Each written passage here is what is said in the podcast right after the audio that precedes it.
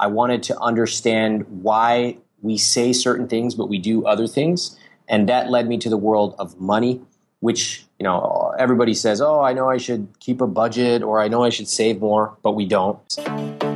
Do you want to impact the world and still turn a profit? Then you're in the right place. Welcome to Growth Everywhere.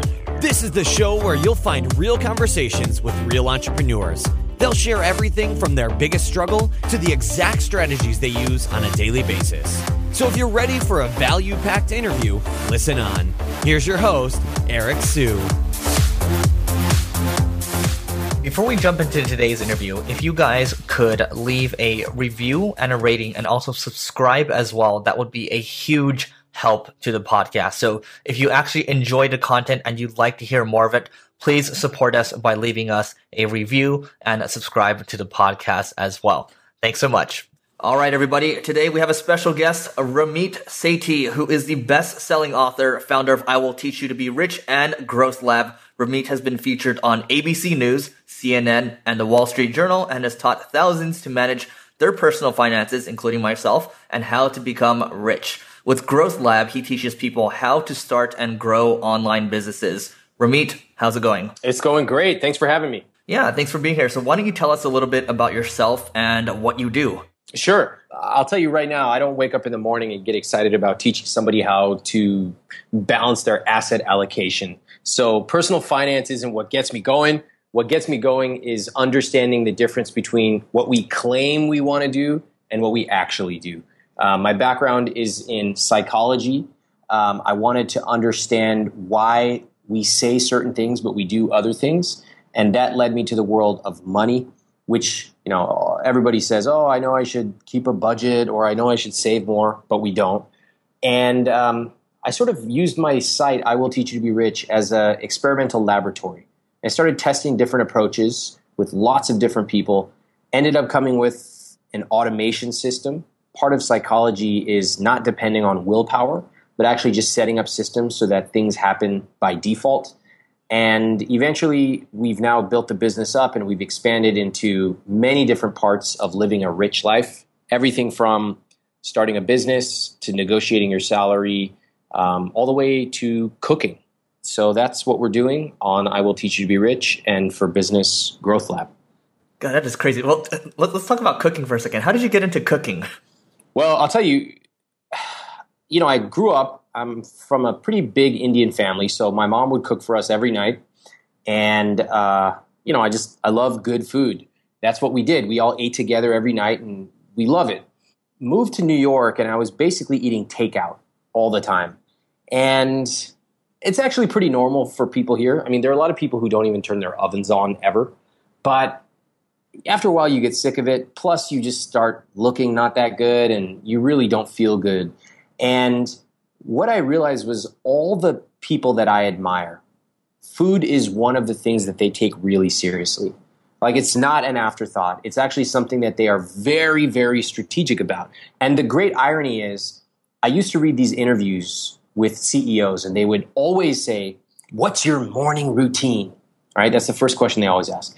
And all these CEOs, the first thing they always say is, I get a good workout and I have like egg whites or whatever they have. And I would skip over that answer because I was like, no, I want to know what productivity software they use. What's their opt in strategy?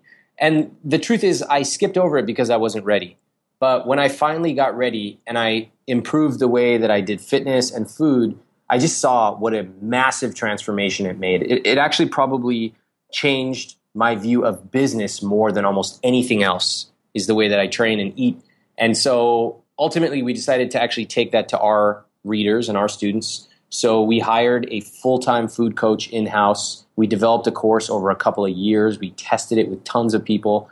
And now we have people who are like, they completely changed how they look and how they feel just from the food they eat. Interesting. Okay, so I want to come back to that in a second. Um, I, I just wanted to, just that question just came out of nowhere, but I've seen your stuff for seven to eight years. I think when I first graduated from college, I, I just started reading "I Will Teach You to Be Rich," and that's how I got introduced to you. So, how did you build up that initial audience with "I Will Teach You to Be Rich," and then you, you, I think you parlayed that into a New York Times bestseller as well. How did you go about doing that?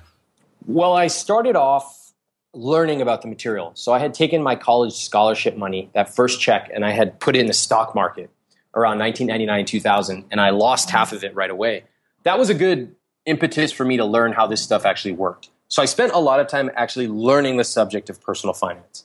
And eventually I had a pretty good handle on it and I tried to teach my friends. And I was trying to do this at Stanford, like very informally with my classmates. And everyone, you know, everyone complains about money. Oh, I got this overdraft fee or this credit card fee. And I would say, hey, come take my class. It's free, it's one hour. I'll teach it to you in the lounge or in the dining hall. And everybody said, that sounds awesome. And then nobody would come. And that was the first inkling I had that you might have good information, but if people don't want to hear it, at least in the form you're giving it to them in, that's that's the end of the ball game. And I spent a year and a half doing that. It was pretty frustrating. I would go to the dining hall waiting for them to show up. They just wouldn't show up. And it was really frustrating because here I am doing this for free and I have information that they need and they just didn't show up. So ultimately, I was frustrated. I basically said, I'm going to start a blog for these lazy college kids. Started the blog, and I didn't really know anything about marketing. I didn't have an email list for years. I didn't put any ads up. I didn't make a cent, but I just wanted to write really good stuff. So I would write stuff and I would spend about 50% of the time telling other people about it. Um, I would link to other blogs, I made friends with them, etc. And over time, you know, I learned how to work with the press. So the Wall Street Journal would link to me. You know, they did it the first time about six months in, and slowly started building this stuff up. Ultimately, realized that by the time I had about ah, it was about a 150 to 200,000 readers a month, I realized that you know I had pretty much answered most of the questions on money, and that my system had become pretty refined. That's when I decided to write a book. And how big is that audience today? Just for the, the you know people love numbers here. Uh, it's over a million readers a month. I think the key takeaway here, uh, you know, I always ask a lot of founders, you know, how do you how did you acquire your first, let's just say, hundred readers or you know, thousand readers or whatever? And it seems like it was a lot of hand to hand combat and a lot of you know, uh, grinding it out, right?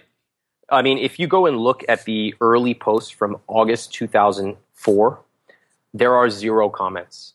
Zero. Those posts are still up. Um, there are basically zero comments for the first six months of the site. Nobody commented. And that's a very dark time because, you know, you look around at all these other sites, they're way bigger. And nowadays, people are even more sophisticated. They have social accounts that you can see how many followers they have email lists, etc. What I decided to do was to focus on quality, and I tried to write the best stuff I could. And many of those posts would take me 10, 12 hours to write. But in the grand scheme, you're never going to think about how much time you put in. You are going to think about the value you've created and the value you've captured. And if I had just tried to do, you know, top 10 lists for the first two years, I definitely would not be here talking to you. Got it. Okay, so it sounds like it's the it's the evergreen content that pays dividends down the road. It's the same thing that you know Tim Ferriss or Neil Patel are doing out there, and and it, it, that that's kind of the gist of it, right? Definitely. And remember, it's easy to say, really hard to do. Anyone can say write evergreen content, but go look at most blogs and just be really objective about it. Would you want to come back to this site two times a week or three times a week? And ask yourself that when you're writing your own material to your own list would you actually want to read this? You know, I remember when I was in college, I was in this class. It was a MS&E, Management Science and Engineering class, and we had to go up and present on some strategy presentation. And it was a group presentation, so each group would go up there, and everyone would have the most boring presentation, just horribly boring. In this, mm, Porter's five forces, blah blah, like so boring. And everyone around the room was basically putting their head down on the desk, trying to fall asleep. But the great irony was when the next group got called up, they did exactly the same thing. And it's so interesting that we know when something isn't good because we've seen it. We've all seen blog posts that are clearly just meant to capture SEO traffic or, you know, they're just not good. And yet when it comes to us writing it, we do the exact same thing. So I would caution you, it's really hard, but the road to that path is hard, but once you get there and once you learn it, you'll actually start to enjoy it a lot. Right, and you know it's funny. I was just looking at my my traffic the other day. Um, this just confirms to the audience it does take time. You know, the first year was just this like really pathetic line that was barely moving, and you know, first year and a half in, I think you know they they say the journey is typically you know eighteen to twenty four months to really start to see the needle move. Um, and that's what it really takes. You know, you can be writing all this great evergreen content initially, but if you're not going out there constantly doing and, and constantly, you know, focusing on, on distribution too, um, you're not going to get anywhere. So definitely. Let, let me share something about distribution as well. So back then in 2004, when I launched the site, newspapers didn't put their reporters' contact information because I guess they didn't want nut jobs emailing them. Well, I decided to become one of those nut jobs, and I would write a good article. Not all of my articles, but maybe once a month, I would think that one of my articles was especially good. And I would dig and dig and find the email address of reporters at the New York Times, the Wall Street Journal, etc. And I specifically found people that were writing about personal finance, not just finance, but personal finance, as close to young people as I could find. And I would email them and I would say, Hey, I'm a student at Stanford. I wrote this thing. Um, thought you might find it interesting. And usually they would never reply. Then another time I would say, Hey, you guys, I was so cocky. I said, You know, Wall Street Journal, you guys are great, but you really don't write for young people. You need somebody like me. Don't worry, I'll do it for free. I mean, it's sort of the audacity to say that is crazy. Um, and they didn't reply to that either. But eventually, an editor saw it, and then one day, I think it was December of that year, or however many months in, I got a phone call from a reporter there, and she said, "You know, we want to cover you." They were writing an article about financial bloggers, and that was the first recognition that somebody was actually really paying attention to this. And I have to say, it, got me going. It helped me feel more motivated uh, and once I remember that day because I got 9,000 unique visitors. So, and it, the traffic, you know, stayed relatively steady for a while. I guess uh, what I'm saying to everyone is you can find motivation in a new reader, a new subscriber, or the Wall Street Journal. Find what your motivation is. But remember, um, no one's going to come and find you themselves. You need to go out and tell people about it. I love it. Okay, so I will teach you to be rich. About a million uh, readers a month right now. You know, what are the numbers around uh, Growth Lab before we start jumping into that?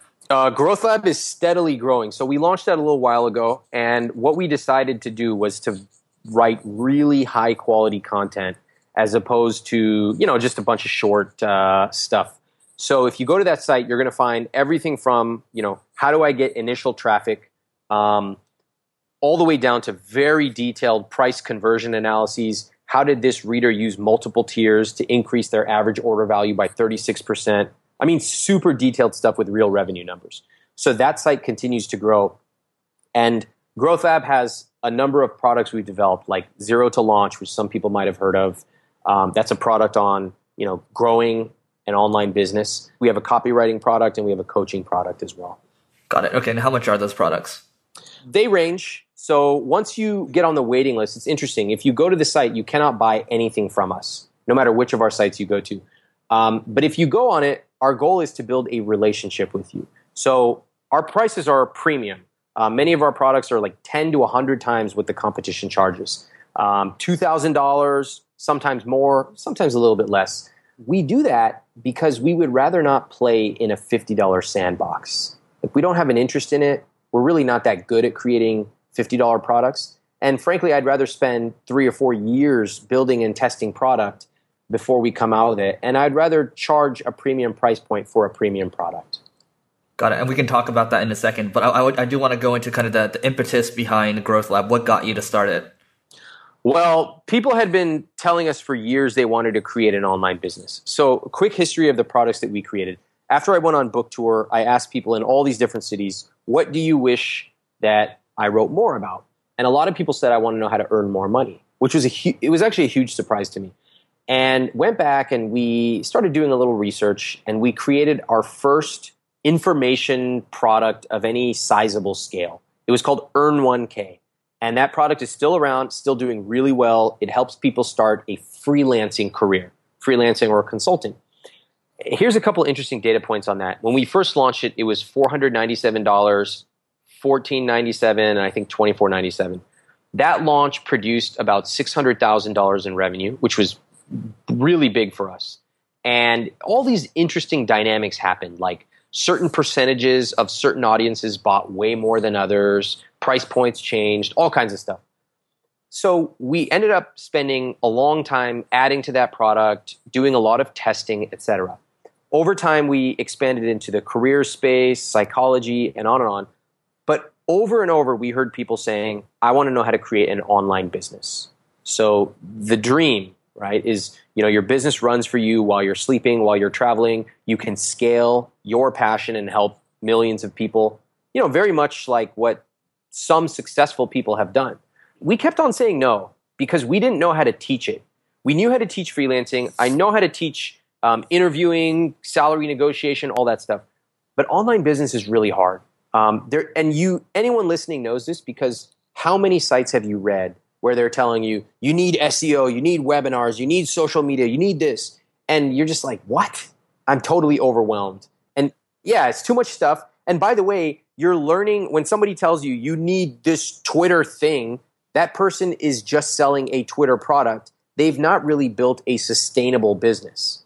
So we resisted for many, many, many years. I actually told people, no, I'm not going to build that right now because we don't know how to do it. And as our business went along, you know, we were doing more split tests, we were getting more sophisticated, we were building products, not just in the area of building products, but in like many, many different domains. Okay. Price points, packaging, all that stuff. Finally, we developed a way to teach people how to create an online business. And I'll tell you the interesting part. It's the hardest part is not pricing or packaging. For most people, the hardest part is coming up with a profitable idea and testing it. It's the psychology side of it. Because anyone can teach you how to price a product or how to run an A B test. But most people, when they create an online product or an online business, they pick the wrong audience. They pick the wrong product. And if you're even a millimeter off Uh, it's the difference between making you know 200 bucks or a million dollars. And that's why it's it pays to do your research. That's why we spend so many years of research for our products. That's what led us to launch growth lab because we were seeing so much demand from entrepreneurship. We decided to go deep on it and that's what growth lab is about. Got it Love it. And just jumping back into how you kind of, you know, look, survey your audience and find out what they really want. I, I know you've done a really good job of that in, in the past. So, I mean, what's your process for surveying and finding out what people really want? Oh, this is one of those things I could talk about forever, but I found nobody really cares. I care. A few people on my team care, but it, it's more fun to talk about, you know, A B testing, this and that, than let's do some real research. So the research we do is pretty extensive if anyone here is on my email list, you will know that at the bottom of many, if not most emails, I say, please reply. Um, I read every email. And that is true. All of those emails, there's hundreds and hundreds of thousands of people on our email list. Um, they come right to my inbox. So that's one way. And I think that's really important for people to know. Um, people will respond differently if you ask them a question on Twitter versus you ask them a question on SurveyMonkey versus an email. An email is much more intimate. It's much more private. You will get really honest answers. And you can engage. So there may be people listening who have written me and I wrote them back. Um, I read every email, I reply to a lot. That's a great way to really learn what's on the mind of your readers. Uh, other ways we do it, we definitely collect surveys. We survey buyers, we survey non buyers. Um, we will ask questions that aren't just about our products, but we'll just ask questions like, you know, tell us what, when you wake up in the morning, tell us what you do in the first hour. Or if you could wave a magic wand and change anything about between 5 p.m. and midnight, what would it be? We survey them about their clothes. We survey them about everything. We take that on our product team. We'll develop it and see if we think there's a profitable area there that we actually know something about. Um, there are plenty of areas, by the way, that we could be making millions of dollars if we created a product, but we don't think we know anything better than the market. So we intentionally decide not to get into those areas. Love it. Okay. And I feel like you have to have like a favorite psychology book. And do you have any recommendations here? Oh, totally. I love so many of them. Um, let me give you a couple. So one of them is called Mindless Eating. It's really approachable and easy to read. It's by a Cornell professor, and it's about why we eat the things we do and the way we do. This is a great introductory book for people to understand how people behave. See, most people think they eat because they're hungry. Wrong. They eat for so many other reasons. The color of the food, the size of the bowl, or the mere fact that it's two feet closer to you than that other bowl. Love that. Next one is Age of Propaganda. That's an awesome book. That one is um, by uh, Elliot Aronson. It's again, it's research driven. It's about why people behave the way they do. Uh, love that one. Then there's The Social Animal, also by Elliot Aronson. I mean, there's a million books. The key thing that I always emphasize to people if you want to get really good at this, get out of the internet marketing world. Okay, stop reading about only improving conversion rates. And you need to be able to talk to normal, real people. For example, if you ask people at a bar, what do you like to do for fun? Versus if you ask people at um, like a retirement home or you ask people at a different cocktail party, you're going to get different answers. You need to know that. You should be reading different magazines. Like we have a person on our team, and I was encouraging her to read Cosmo. She didn't read it. And you know, when you talk about Cosmo magazine, a lot of people think, "Oh, ha, ha, that's that's just stupid." It's not stupid. There's actually a lot of great insights in that magazine and in all popular culture.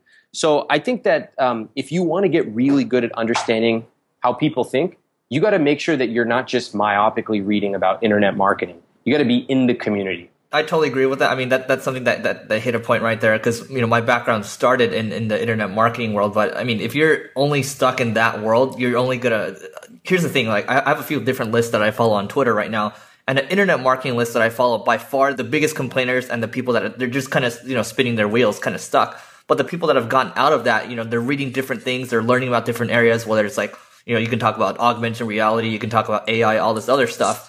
Those people are even if they're reading you know magazines like cosmo whatever that's more interesting because they see the world in a different way. Um, so I, I totally agree with that and that, that's something that's been bugging me for a while so thanks for touching on that. Yeah 100% yep. So let's talk about the, the journey to a $5 million week you wrote an in-depth blog post on this. I think maybe this was on tim ferriss's blog? Yeah that's right. Okay talk about that. Well what i wanted to show people was the thinking and the strategy and also the tactics that go into a $5 million week. Why did we choose that? Why did we choose to talk about that? Because there's a lot of people who talk about, you know, I made a million dollars on my launch. And what happens is people fixate on the number. But what they don't really understand is the process behind it. And my goal was I want everyone to focus on the quality of the products. I'm going to give you an example. I was emailing with this guy just the other day, and he was asking me, you know, how how do I fix this problem I have? And he has this product, and he sold seventeen thousand dollars, I think, something like that. And um, he was like, should I do? And he listed off all these marketing tactics. Should I do webinars? Should I change my copy, add testimonials, etc. And I said, you know, that's good. You should talk about a pricing plan and this and that. But what about the product itself? He had touched on everything except the product quality. And he wasn't too receptive to that. He said, You know, I built something that I think is really good. We did some research and it seems to be good. And I thought to myself, it's so interesting that in this world, people they are drawn to the money and they brag if you listen to anyone they brag about how much money they make and how little time they spend and we we sort of detest that we don't brag about how much money we make we brag about our students' results. That's why we put their full names front and center everywhere. We link to their sites. We welcome you to check it out. And that's what we focus on and the quality of the products. So we wrote this thing on Tim Ferriss's site to show people this is what it takes to play in the big leagues. And this is the amount of work and our philosophy on quality. Got it. And I'm looking at this chart right here. So, and you, you guys should probably read, read uh, that blog post. We'll link to it in the show notes. But it says $50 product times 90 sales times five years, 270K. But if you have a $2,000 product, three sales a month over five years, 360K. A, a question I would have for you is, you know, you talked about not playing in the $50 sandbox. What's the story behind that? Okay. So I showed that chart and the math behind how to make a million dollars over five years. And we showed three simple examples a $50 product, a $500 product, and a $2,000 product. I showed that for a couple of reasons. Number one, we have a phrase, it's not magic, it's just math. If you want to make a million dollars, that number can seem so large that it's like, that's impossible, right? I need to be some genius to do it. Actually, no. Here's the math behind it. It's not magic, it's just math. And if you take something like a $50 product times three sales a day times five years, that's $270,000. You can also change those inputs. You can do a $50 product or a $100 product. You can do three sales a day or one sale a day. You can play with it. That's up to you. You're the CEO of your business. What I also wanted to show people was that don't try to be 40 before you're 40. A lot of people want to jump out with this $2,000 product right out of the gate. I don't agree with that. To learn how to build and sell a $2,000 product is very hard. We started at that price point. Uh, I sold a $5 ebook. That was the first thing I ever sold. And then moved up the value chain. And, you know, we've sold products that are over $20,000. Each step, each step we took required something totally different a different way of selling it, a different way of communicating it, a different product itself. Now, as to your question about playing in the $50 sandbox, one of the things I find is that most entrepreneurs surround themselves with cheap people, people who don't want to pay. And I'm willing to bet anything that if you're listening to this right now and you've tried to sell something, you've heard people say, that's too expensive. That's ridiculous. $200? Absurd. Maybe if it was $20, I would consider it. And most entrepreneurs, you know what they do when they hear that? They instantly lean back on their heels and then they offer a discount. Here's my question to you if you truly had created the world's best product in whatever area running, jump rope, personal finance would you really discount it 50%? No way. The problem is that when you surround yourself with cheap people, you never know that there's an entire group of people who are willing to pay for value. For example, in all the popular press, if you read the New York Times about millennials, what do they say about millennials? Crushing student debt, no possibility of retirement, no future. And yet, we have thousands and thousands of millennials who are spending $2,000 plus per product and they love it. And they keep coming back. Even though they could ask for a full refund, they keep coming back. Why is that? If you never surround yourself with people who are willing to pay for value, if you've never eaten at a restaurant that's more than $30, if you've never bought a shirt that's more than like a Hanes t shirt, then why would you ever expect someone to buy that from you?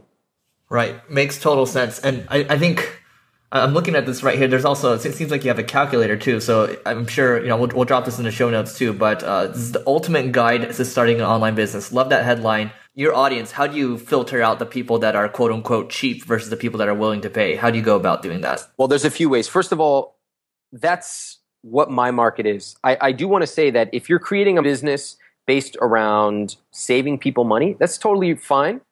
Walmart is an absolutely amazing business absolutely amazing. McDonald's, good value, but that's not the business that I'm in. The business I decided I wanted to be in was to be in a premium business.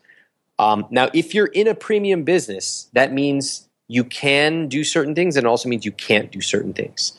Can, it means that you can afford to invest heavily in product development, in customer service. For example, if you buy any of our products, whether it's 200 bucks or $20,000, you're going to get a phone call from a live trained rep, someone amazing. And they're going to check in, how are you? Were you able to log in, etc. You can't do that if you have a 5 or $10 product. It means that we can afford to spend more time helping our paying students, but I also wanted a way to qualify people. And so what I decided to do was we give away 98% of our material for free. And so if people say that's ridiculous, oh my God, this is crazy, I say no problem please use the free material. There's more than enough there. There's 12 plus years. You'll be able to save and earn $5,000 plus easily. Do that, and when the time is right, come back. Um, most people, what you'll find, well, what do you think, Eric? What do you think most people do when you tell them that? Well, they're just they're they're not they're going to be tire kickers. They're just going to read it and probably not buy. Yeah, they're going to read it and not even do anything. Why? Because they're they're not looking to actually make a change in their life. They're looking to get something for free. And here's the great irony. And I tested this and you should too. If they say $200, that's crazy. Maybe for 20 I would consider it. Try it. Say, "Okay, I'll give it to you for 20." Just see what happens. I am almost willing to guarantee you that they won't take you up on it. And if they do, they will refund. How do I know? Because I tried it myself in the early days. Those are people you do not want. And as an entrepreneur, you have to be really careful not to be misled by those people. You have to know that there are actually fish in the sea in a premium audience who are willing to pay. The way we qualify them is number one, we write material that is serious, it's long, it's detailed, it's not top five ways to make a gajillion dollars. If you sign up for our list at iwillteachyoutoberich.com, it's like very detailed material. That's going to qualify people out right away. Our price points are higher. Our product requirements are higher. It's not like a five day ebook. This is a multi week course. It's very challenging.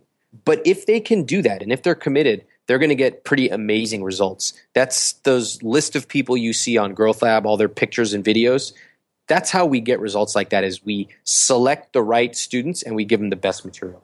Love it. And this is seriously no joke. I mean, if you go to growthlab.com and you look at, first of all, the design is great, but then you look at the content itself, it actually is when, when, when Ramit says great content, you think about the best long form content you read, it's it's probably you know at, at that level or even better than that. So um, great job there. I, I just want to know um, when it comes to selling a two thousand dollar product, I think there there's a difference in terms of what the sales funnel looks like. So what does that look like? Are people opting in and then like how long before they convert? What does the whole thing look like? Okay, so definitely a sales funnel will look different for a $2,000 product versus a $50 product. For a $50 product, oftentimes you don't even need a funnel. Send them straight to a sales page and you can test that. Absolutely. The higher and higher you go, the more and more complexity and sophistication you're going to need. Why? Because people are not in the habit of spending or investing $2,000 on a digital product. To tell you the truth, most people have not invested $10 in themselves in the last year. They haven't even bought a single book. So you're now asking them to drop $2,000? You need to understand their emotional experience. First of all, are you offering them something they actually want that got them to opt in? Okay, good. Are you engaging them with your funnel? Is it engaging whether it's through emails or photos or videos or whatever? How do you measure that? Are you making them an offer that they actually care about? For example, we created a product called Find Your Dream Job. Now, I would have loved to promise them a six figure job. I would have loved it because I can get people a six figure job.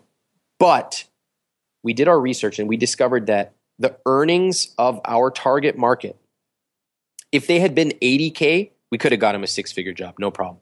But they weren't 80K, they were a bit lower. So, I, you know, it's going to be tough for me to promise you getting a six figure job if you're making, let's say, 60K. Right? That's not a realistic promise. So you have to be very careful about what you promise. And are you giving them something they want? And then finally, are you backing it up with proof, guarantees, all of those things? As a general rule of thumb, if you're selling a $1,000 plus information product, uh, your funnel is going to be at least a week or two long, at least.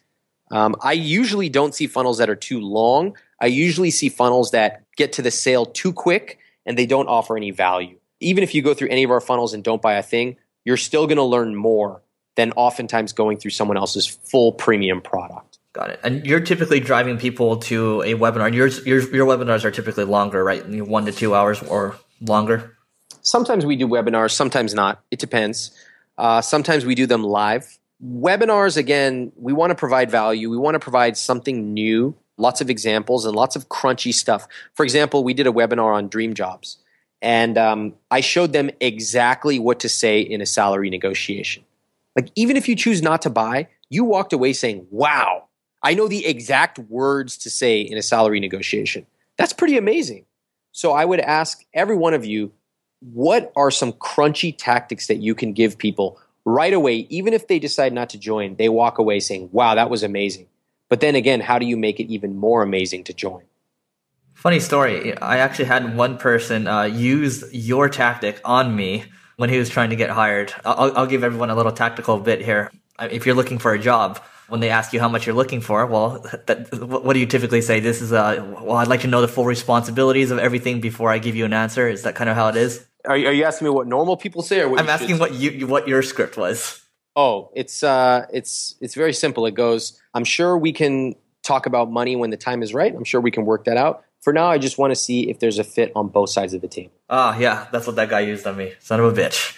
It's good, right? It was, it was good. It was good. I was like, that was, that was very good. That was from Ramit. Um, and, you know, I, I, told him straight up, but it was, it was cool. Um, so uh, what I want to talk about too is your team, because it seems like, you know, everything that you do is, is, is very pristine. You know, we talk about the content, we talk about the design, just everything is pretty locked down. So, you know, I have to assume that you have a great team around that. Um, so let, let's talk about the buildup of your team and, and how, how you go about kind of structuring everything. Well, the team is everything. Again, it's one of those things that I ignored as I was starting to grow, just like I ignored that CEO advice until I was truly ready to internalize it. And I think part of being an entrepreneur is that old phrase don't try to be 40 before you're 40. Know the stage that you're currently at and soak up every piece of material for that stage and maybe the next stage. But if someone had tried to give me management advice when I had like one product and I was basically doing everything myself, it would have been pointless. We take our team building really seriously. So our team is 100% remote. Um, everyone works mostly around the US. We have a few international people. Uh, we all meet as a company once a year. I fly everybody in and we have a great time. Last year we went to Portland, got box seats, we did indoor skydiving, all kinds of stuff. The year before we went to Vegas. You know, we've set the teams up functionally so we have different functions like you would imagine, technology, growth, etc. Um, part of the things we've had to learn is how to communicate across time zones, etc. The also part of it is allowing people to know how to experiment and grow uh, a company. Like this company is not just the Ramit show. We've actually tried to de-Ramitify the business um, because there's so much more going on in helping millions of people lead a rich life than one guy sitting by the fireplace writing a blog post. So that's how we've thought about growing the team. By the way, we're hiring on I Will Teach You to Be Rich slash careers. Love it. Okay. So how do you go about hiring great people? What criteria do you look for? What, what are some good questions you ask? Uh, in the early days, it's different than as you grow the business. So in the early days, I had like a few contractors who were helping me just do anything. They were jacks of all trades. They would do HTML, shopping cart, all you know, helping me proofread stuff like that. I found those people from asking friends. Um, the first hire I made was a virtual assistant. I strongly recommend that. Uh, my tip to everyone when it comes to hiring is you are going to suck at hiring for your first one hire, two, three, four, five plus. So, you know, I have friends who are starting to make pretty serious um, revenue from their business, and they're like, okay, I'm ready to hire. How do I find the perfect marketing manager? And I just smile because hiring is a skill. So you can find these people through your network is the best. You can look on Craigslist, you can put ads up, or from your own community. Interviewing, very, very challenging. Uh, there are lots of interviewing books. I would strongly recommend you treat it as a skill. Don't just hope that it works out. Um, the most common mistake I see is people wait too long to hire, and that you know they're waiting too long because they're overwhelmed, they're burned out, they're wasting time on stuff that's they shouldn't be spending time on. They're losing deals um, they finally decide to hire. They get really rash about it. They bring someone in, they don't give them clear skills. Of course, the person burns out, leaves, or they get fired. And then the entrepreneur says, I knew this wasn't going to work. I have to do it myself. No, that's not right. You just haven't built the skill of hiring. Um, so you can you can use a 21 day period where you tell them exactly what you expect, make sure that they ramp up, and on and on and on. Got it. Okay. And one more question around the, the team. So you, you've got a 100% virtual team. How do you hold people accountable? Wow, what a great question. Um, we're always, always looking on for ways to improve it. So I definitely do not want to seem like we are the best. We're, we're students of this as well as practitioners. Um, what we try to do is we try to set company wide goals. We have a vision. Who are we? Who are we not? We break it down to the team level, and then managers will assign team wide goals or individual goals. Uh, we'll review it. You know, there's no magic in this stuff. Uh, the magic is in the execution. So, you know, we don't. We basically, I want to treat everyone like a pro unless they prove us otherwise. And that's kind of what happens as you start to grow more. You're not going to hire generalists as much. You're going to be hiring very, very specific roles. Um, so, for example, right now we're hiring a copywriter. We're hiring, I think, somebody in marketing automation. We're hiring a product developer to help us develop these products. They're very, very specific recruiting paths that we take for each of these. But that happens later as your business starts to grow. Love it. Okay. And how big is the team right now? Um, it's grown a bit. We don't really talk about size of that. We'd prefer to focus on our students' results. Got it. Well, let's talk about the students' results for a second. Any case studies you can reveal around uh, Growth Lab? Oh my God. So if you go to growthlab.com, like I said, there's a bunch of pictures. There's a few people. I mean, I love all of these stories. Um, one of my favorites is a guy named James. There's a video. All these have videos. James is a chemistry instructor, and you're like, how do we turn chemistry instruct? That's kind of boring. Does anyone care? Actually, they love it. And we taught him how to take that and turn it into a really profitable business. He was able to spend time with his family because his business just keeps running automatically. So he's a great success story. And there's tons of others. There's Jennifer, there's Daria, there's Caitlin. These are all different industries. They're not just internet marketing, they are style, food, all kinds of different stuff. That's what we really love is helping all different kinds of people start their business. Got it. And what's one result you can speak to? Because people love numbers in the audience. We have people that have earned hundreds of thousands of dollars on a single launch. We have people that have quadrupled their income. We have people that their spouses don't have to work anymore. Um, there's a, of course, you know, they're on a yacht and they're like living the life. That's awesome too. Um, but I think you know, part of a rich life for a lot of people is like much more ordinary. Um, like for me, it's like, oh, I can take a taxi if I want to, or I can buy an appetizer. That's like a very simple part of a rich life for me. And if you look at any of these case studies or any of the students, you'll see that they have some powerful and simple ways that they live a rich life. Love it. Talk about one big struggle you faced while growing either I Will Teach You to Be Rich or Growth Lab. Um, one big struggle. Whoa, there is uh, there's so many. Um, I think the first, the, probably the most powerful and worst one I faced was the first time I tried to sell something, and this was a four dollar and ninety five cent ebook. I had been writing on my site for free for years. Decided to create an ebook and see if anyone would buy it. And the first day that I sold it, I got all these horrible comments from people. These were loyal readers of mine who said, What a sellout. Oh, I guess it's I will teach Ramit to be rich. I consider that probably one of the most pivotal moments in my career because I mean, I can't even describe how horrible that felt. Um, and I was, you know, I sat there and I was like, so this is what it's going to be like if I ever sell something which I actually put a lot of time and love into. I'm going to get people complaining and um, going after my motives. And I think that's a pivotal decision that entrepreneurs make when they create something and they hear this negative feedback. I took a few days and I felt really bad. It didn't go away. But I decided, you know what? I'm going to keep going because I was looking at my sales numbers and I was looking at the metrics.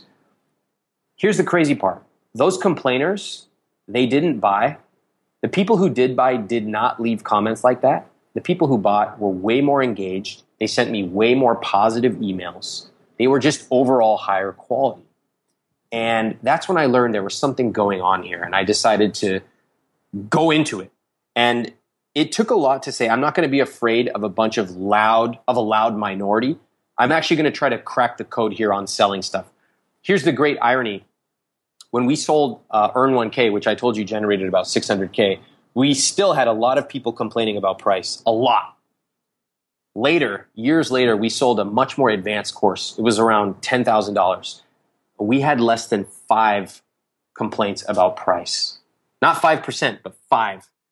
And what that tells you is number one, make sure you have the right market, you have the right audience. I had to get rid of some freeloaders and cheapskates and number two, we also learned how to communicate that better. If you're selling something for a high price point, you need to be able to communicate why it's worth that. You can't just charge whatever you want. The market will tell you, and you can also tell the market. So that was definitely a huge challenge. Um, and for any entrepreneur going through that today, I would say just if you if you give up, that's the ball game. But if you decide to crack the code on it, trust me, there are people who will pay for value. Trust me. Got it. So it sounds like persistence, lots of testing, and ignoring the haters. Absolutely. All the above. Remember, we've been doing this for 12 years. So I don't want anybody to think there's overnight successes. Um, I see so many case studies and examples. Oh, I made a million dollars on this launch. Okay, first of all, that's impressive. No doubt. Awesome job. I got to give props to somebody who generates a million dollars the next year. Okay, even just to keep it steady is hard enough. To actually grow, growth over the long term is never an accident.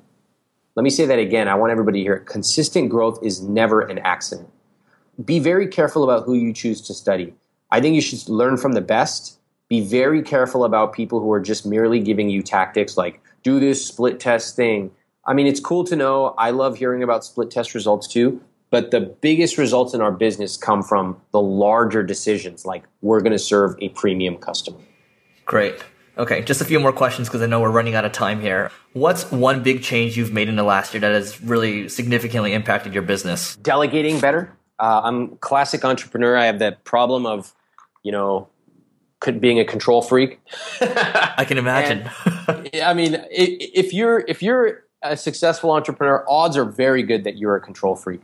So um, when we had our Portland offsite recently, you know, one of the things we talked about was um, delegating and getting giving people the empowerment and authority to make their own decisions. And really, that's the reason we hire them. We're not trying to hire a bunch of monkeys to do what we say. We're trying to hire really smart people to come up with their own ideas. And um, to, in order to do that, it's it's pretty complex. You have to be willing to accept losses in the short term. You have to be willing for things to go different directions than you might think are the right directions. But I actually found that a team is much smarter than any one person.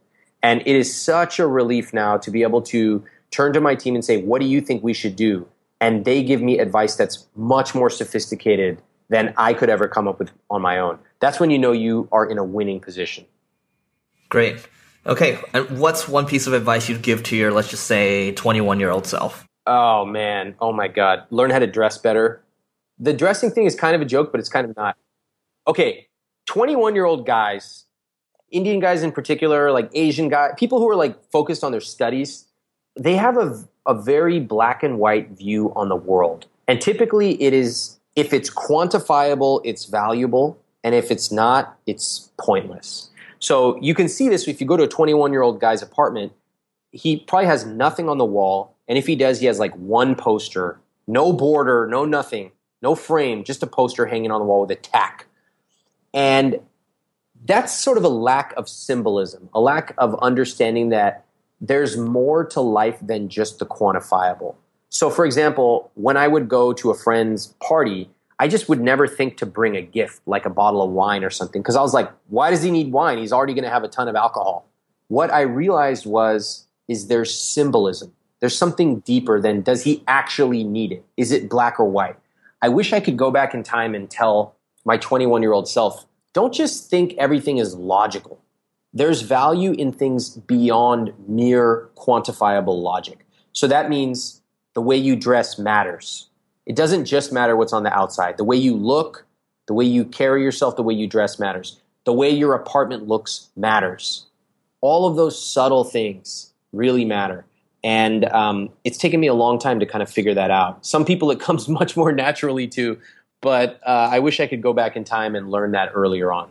Wow, that's deep. Then that's something that certainly has me thinking right now. So I, I, think that's a good place to close. And I know you have something to, to give to the audience too. So Ramit, what's the best way to find you online and what do you have to give?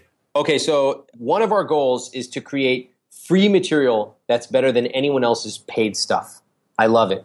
And so I would suggest for people who want to know how to start and grow their business, let us prove it to you. Go check out one of our free ultimate guides. It's called the Ultimate Guide to Online Business. Growthlab.com slash GE. Growthlab.com slash GE for growth everywhere. Check it out. There's a whole bunch of material there on split testing, on strategies to grow your business, on marketing uh, strategies that we use. And, and uh, I think everyone will find it extremely useful no matter what scale your business is at. Love it. Okay. And what's uh, I'm assuming Ramit at growthlab.com is, is another way for people to reach you as well? Yeah, they can uh, tweet me at Ramit, R A M I T. You can email me, ramit.sethi at iwillteachyoutoberich.com. And I'm on Instagram at Ramit also. Awesome. Ramit, thanks so much for doing this. My pleasure. Thanks a lot. Thanks for listening to this episode of Growth Everywhere. If you loved what you heard, be sure to head back to growtheverywhere.com for today's show notes and a ton of additional resources. But before you go, hit the subscribe button to avoid missing out on next week's value packed interview. Enjoy the rest of your week and remember to take action and continue growing.